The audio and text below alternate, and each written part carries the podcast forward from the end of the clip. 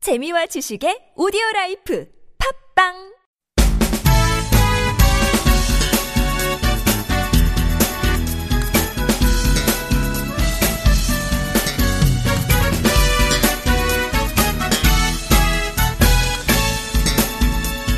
라면 좋아하세요? 예, 좋아하긴 하는데 요새는 겁나서 먹을 때마다 좀 찝찝해요. 아 진짜요? 뭐가 겁나는데요? 먹을 때는 진짜 좋은데 먹고 나면 이제 속이 좀 더부룩하더라고요. 아 어. 네. 나이가 들어서 이제 그런가? 아니, 노노노 절대 아니고요. 다른 이유가 있을 것 같아요. 아, 네. 예. 사실 그게 좀 밀가루가 안 좋아서라고 합니다. 아. 미국에서 들어오는 밀가루에 혹시 안전뱅이 밀이라고 들어봤어요? 아니요, 그 안진뱅이라 그래서 탁 땡기진 네. 않은데 미리면 다 똑같은 종류 아닌가요? 밀에도 종류가 많습니다. 원래 한반도에 기원전 200년부터 있던 밀 종자가 안진뱅이 밀인데요. 아, 토종밀. 네. 이게 일제 강점기 때 일본으로 갔다가 다시 미국으로 건너가 개량된 게 지금 아. 우리가 먹는 미국산 밀이에요. 우와 그러면 이거는 거의 그거네요. 할아버지 밀? 원조 밀. 네. 근데 이제 그럼 미국산 밀이 원래 우리 거였던 거예요? 어, 정확히 말하면 우리 밀을 개량한 거죠. 아 근데 원래 우리 밀을 아직도 키우는 분들이 있습니다. 네, 한국 사람이면 이 한국밀, 토종밀이 더 몸에 잘 받을 것 같은데요. 그렇죠. 이 안진뱅이 밀로 만든 라면인데 저도 먹어보니 속이 불편하지 않더라고요. 근데 왠지 좀 맛이 없을 것 같아요. 저도 그런 선입견이 있었는데 맛은 일반 시중 라면에 비해 전혀 밀리지 않습니다. 그 어느 정도 급인가요? 요즘 유행하는 진짬뽕 급인가요? 아 짬뽕 라면은 아니고 그냥 일반 라면인데 뭐 신라면과는 뭐 대등하다. 아, 그 그건 정도면 괜찮네요. 괜찮죠. 그러면 네. 좀 가격이 비쌀 것 같아요. 한 박스에 20개가 들었는데 32,000원입니다. 어, 개당 1,600원, 1,600원 꼴인 것 같은데요. 아무래도 우리밀 라면이니까 건강을 생각해서 좀 비싼 라면 먹는다고 생각하시면 될 것 같고 사실상 풀무원, 풀무원에서 나오는 안튀김면? 음. 네, 그 가격이랑 비슷한 것 같아요. 네, 네, 네네. 네. 그러면 근데 이제 이거 이름은 뭘까요? 네, 토종밀 안진뱅이밀 라면입니다. 주문은 NK투데이로 해주시면 됩니다. 전화번호는 070-4234-0501. 휴대폰은 010-7561-0615 네, 이메일은 nketoday21-gmail.com입니다. 입금 계좌는 농협 302-1037-8710-41 예금주 김영경 김연경이 누구신가요? 저희 사무국장입니다. NK투데이가 추천하는 토정밀 안진뱅이밀 라면 바로 주문해보세요. 저도 주문하러 갑니다. 고고씨.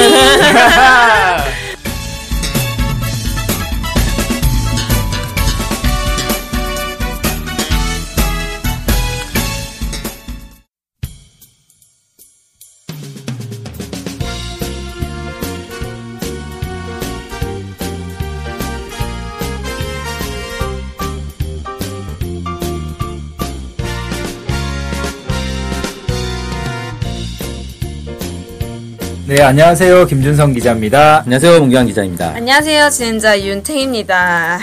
제가 며칠 전에 아, 네. 그 소식 들으셨어요? 이번 주면 벚꽃이 끝난대요. 네, 벚꽃 많이 졌더라고요. 네, 그래서 제가 이제 불을 켜고 그 저번 주에 어, 벚꽃을 봐야겠다. 밤에 사람도 없을 때 가자 해서 이제 여의도에 벚꽃을 보러 갔거든요. 근데 이제 밤 10시인데도 벚꽃보다 사람이 더 많은 거예요.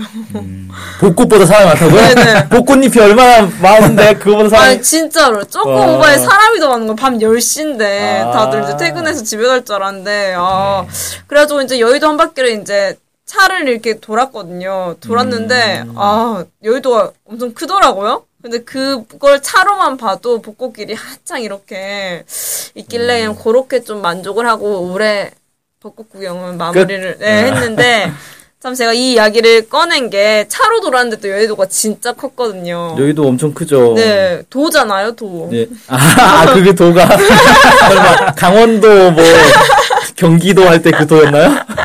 그래도 뭐 그만큼 좀 크다. 근데 이제 북에서 이 여의도에 세배만한 과수원을 만들었다는 소식이 있더라고요. 오, 그래서, 예. 어마어마한 네, 과수인데 어, 이- 한 달 만에 만들었다고 합니다. 이- 한 달 만에 그것도 네. 이거 가능한 이야기인가요? 좀 예, 이야기 좀 해주시죠. 네, 이거. 예. 숨겨놓은 과수원을 공개한 것 같은데 왠지. 네. 이게 뭐 한 군데다가 만든 건 아니고 전국 걸 다 합혀서 아, 또 이 낚시성 아, 제법. 속임수가 있었어. 아, 이 다 낚시성 제법. 합치면 여의도 세배 크기란 어, 얘기입니다. 그러면 좀 가능한 이야기 같네요. 네. 네. 그래서 이제 북에서 그 한 달 기간 천정보, 천정 한 천정보가 어느 정도 되냐면 한 300만 평 돼요. 음. 한 300만 평 정도 되는데 여기에 과수원을 새로 조성했다고 이제 기사가 나왔습니다. 여러 곳곳에 네, 여러 곳 한 곳- 전국에 한 군데가 예, 아니고? 전국에 네. 그래서 이제 뭐 이 좋은 품종들의 뭐 추위에도 강하고 병충해에도 강하고 뭐 이런 이제 과일 나무 수백만 그루를 심었다고 하는데 어 이런 이 여러 군데가 소개돼가 있, 소개돼 있어요. 음. 보니까 이제 뭐 북청구군 이런 데가 이제 제일 많이 만든 것 같은데 여기는 한 81만 평 정도 이제 과수원을 조성을 했다고 합니다. 그래서 이제 뭐 사과나무부터 시작해서 어, 많은 나무들을 심었는데 어, 이걸 심기 위해서 이제 9만 이 제- 세제곱미터의 토사를 처리하고 이게 얼마인지 가늠이 안 되죠. 네. 어마어마하게 많다. 150kg나 되는 구덩이를 팠대요. 여기서 나 여기서 거의 저 어디지 대전까지인데요. 네. 150km. 이거 직선거리는 아니고 음. 이렇게 사과를 이렇게 이렇게 이렇게 지그재그로 아. 했겠죠. 음. 네, 이걸 다 합히면 150kg인가 봐요. 이걸 언제 다 세고 있었는지 아무튼 네, 이런 구, 이 구덩이를 파서 수십만 그루 사과나무를 심었다고 하고 아, 그러니까 이게 그 북촌군에 원래 이 사과 과수원이 있는데 거기에 270 정보를 더 늘렸다는 그렇죠. 거죠, 이번에. 네, 더 어. 늘렸다는 거죠. 북촌군 혼자 한 4분의 1 한 것 같은데? 네 맞습니다. 아, 3분의 1이에요. 3분의 1? 아, 그래요. 4분의 1이네요. 나눗셈, 네. 네. 그다음 평양하고 이제 사리원 가수 농장에서도 뭐 이 사과나무를 또 많이 심어서 그다음에 이제 새로운 모종 생산을 했대요. 이 생산이 이제 한 3년 정도 사과나무를 키워야지 사과를 딸 수 있는데 2년에 딸 수 있는 그, 그 모종을 이제 만들었 만들어서 오. 이제 심었다는 거고 그다음에 뭐 온천, 장현, 덕성, 뭐 숙청 과수 농장 이런 데서도 많은 사과나무를 심었다고 합니다. 음. 네. 그리고 이제 좀 특이한 게 있는데 대동강 과수 종합 농장이라는 데가 있어요. 여긴 좀 많이 소개됐던 데인데. 예, 어마어마하게 크게 그죠? 만들었다. 네. 여기서 과일 생산을 비약적으로 늘릴 수 있게 V자형, 음, V자형 초밀식 재배 기술을 도입했다는 거예요. 그럼 뭐죠? 이게 뭐냐면 네, V형. 이게 이제 과일 나무들이 이렇게 V형으로 짓는 이 과일 나무를 심는 거예요. 하나는 이제 이렇게 한쪽으로 심고 또 하나는 한 70도 각도로 떨어지게 해서 이렇게 심고. 그래서 이제 이 과일 나무들이 어, 최대한 이 조그만 면적에 많이 심을 수 있는 거죠. 아, 음. 이게 이제 라디오 방송이다 보니 이렇게 심는다라고 하면 도저히 알아들을 수가 없을 거고. 그러니까 나무는 원래 위로 반드시 자라잖아요. 네. 근데 이걸 70도 각도로 기울여서 심었다는 거죠. 네, 네. 음, 나무가 좀 힘들겠다. 허리 아프겠는데 이거. 네, 그- 비스듬히 서서 이렇게 자라야 그래서 되니까. 이제 그거를 방지하기 위해서 이제 그 받침대도 조금 다 설치를 하고 어. 음, 편하겠는데요? 그냥 좀 이렇게 그랬다고. 아, 누워있는. 반쯤 누워서 네, 이렇게 반쯤. 네, 네. 누워서 크는 거죠. 이렇게 하면은 여러 가지 장점이 있어요. 아, 햇빛을 많이 받을 수 있겠네요. 어. 햇빛도 많이 받을 수 있고 많이 심을 수도 있고 따기도 편하겠죠. 음. 어, 따기도 더 편하고. 낮으니까. 네네. 음. 이런 여러 가지 장점으로 어 이제 이 기술을 도입해서 한정보당 천 톤의 과일을 생산할 수 있대요. 음. 아천 톤에 백 톤. 아, 한정보당 백 야, 톤에 갑자기 10분의 1로 확 네. 줄어들었네. 백 톤의 과일을 생산할 수 있다고. 여기 사과나무만 전망했습니다. 심어져 있나요? 그러게 온갖 다 사과 사과 얘기밖에 안 없네. 사과를 제일 많이 심었나 봐요. 음. 뭐 다른 과일들도 많이 심었다고 나오는데 두대 개 얘기 나오는 건 사과입니다. 네. 아무래도 사과가 약간 좀 추운 지방에서 더 잘 되죠. 네네. 그래서 지구 온난화 때문에 요즘 왜 옛날엔 대구 사과가 이렇게 유명했는데 아, 맞아. 지구 온난화 때문에 요즘 대구보다 더 위로 올라가야 사과가 맛있다. 대전 사과인가요, 이제? 배나 배나 뭐 귤 이런 거는 북에선 추워서 못 키울 것 같아요. 음. 아, 근데 뭐, 북이 되게 관광사업 열심히 하니까, 이거랑 해서 뭐, 관- 사과축제 이런 거 해도 재밌겠어요. 아 그러네요. 사과... 사과축제, 사과 마라톤. 따기 체험 농장 뭐 맞아요. 이런 거. 우리는 막 딸기 유행하듯이. 거기는 이제 과수원이 어마어마하니까 거기 한 바퀴 도는 마라톤을 해야 되겠다. 따면서.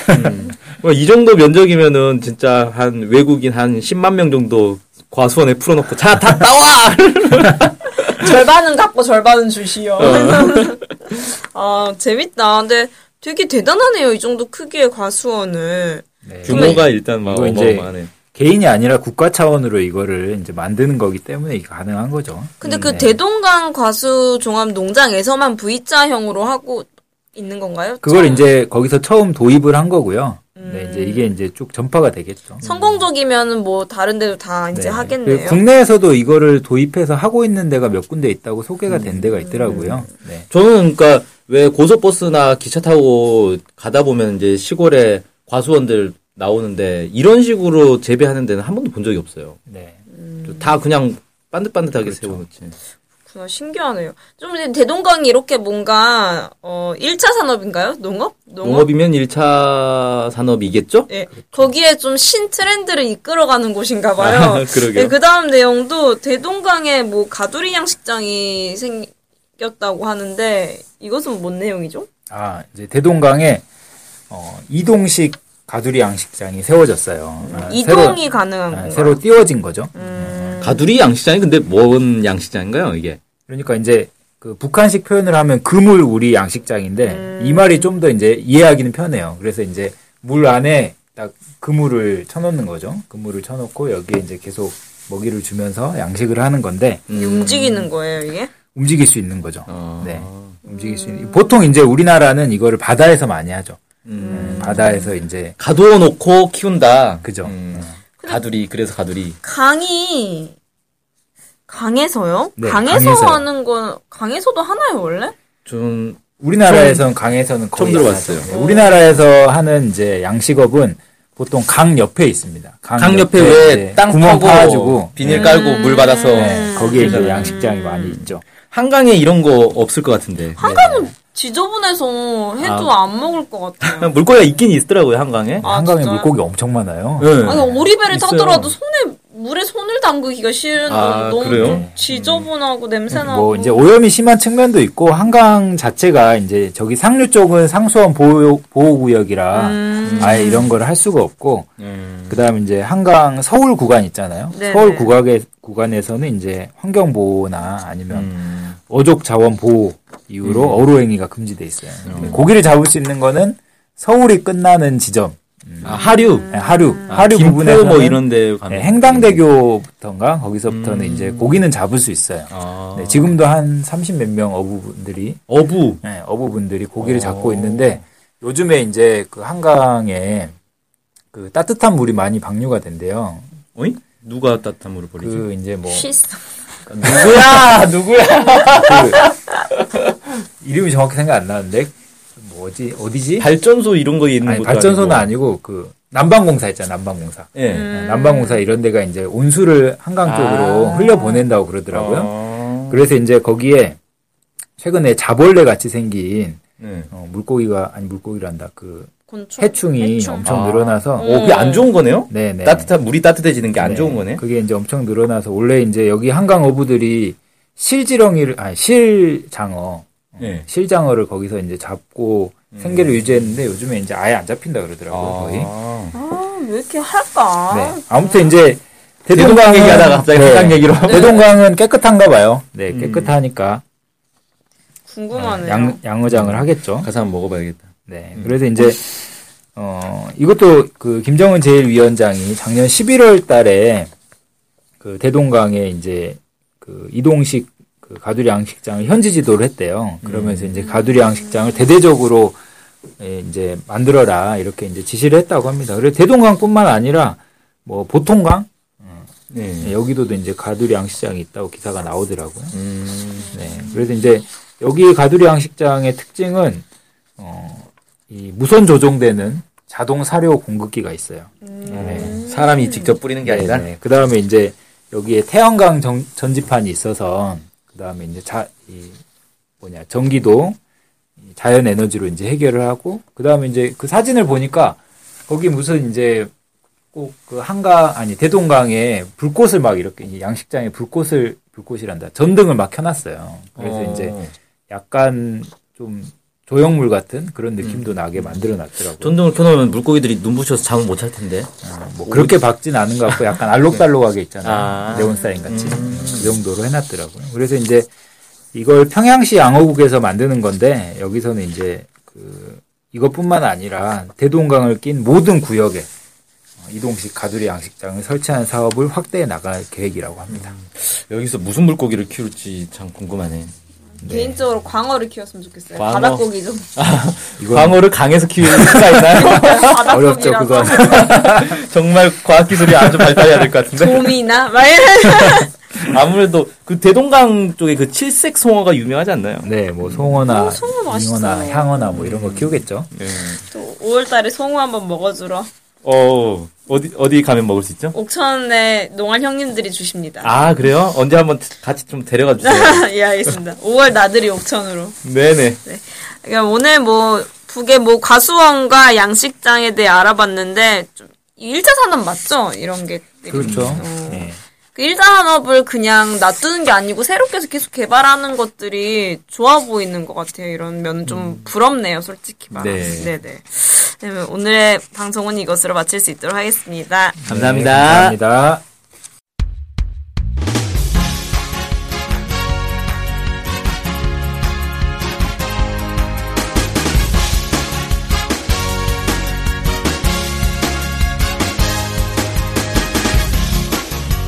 팟캐스트 많이 들으시나요? 그럼요. 구독하는 방송만 10개 정도 됩니다. 와. 와.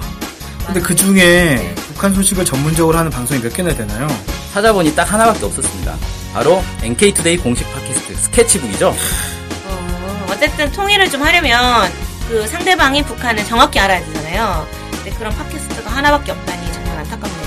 그래서 스케치북을 꼭 들어야 하는 겁니다. 네. 통일을 꿈꾸는 국내 유일 북한 소식 전문 팟캐스트 스케치북 많은 청취 부탁드리겠습니다.